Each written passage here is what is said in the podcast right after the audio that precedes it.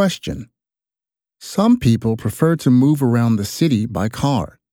Others prefer public transport. Which do you prefer? Explain why. I prefer to use public transport to go around the city. First, public transport is highly developed in Tokyo, where I live. Roughly 60 train lines run throughout the city, and therefore we can get almost anywhere. Particularly remarkable is the subway system. For example, several lines run under highly congested downtown commercial districts like Marunouchi.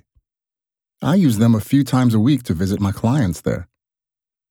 In addition, public transport is highly punctual. The trains run without any delays, so much so that station personnel issue a delay certificate. I've often submitted it to my office to explain that the delay was beyond my control.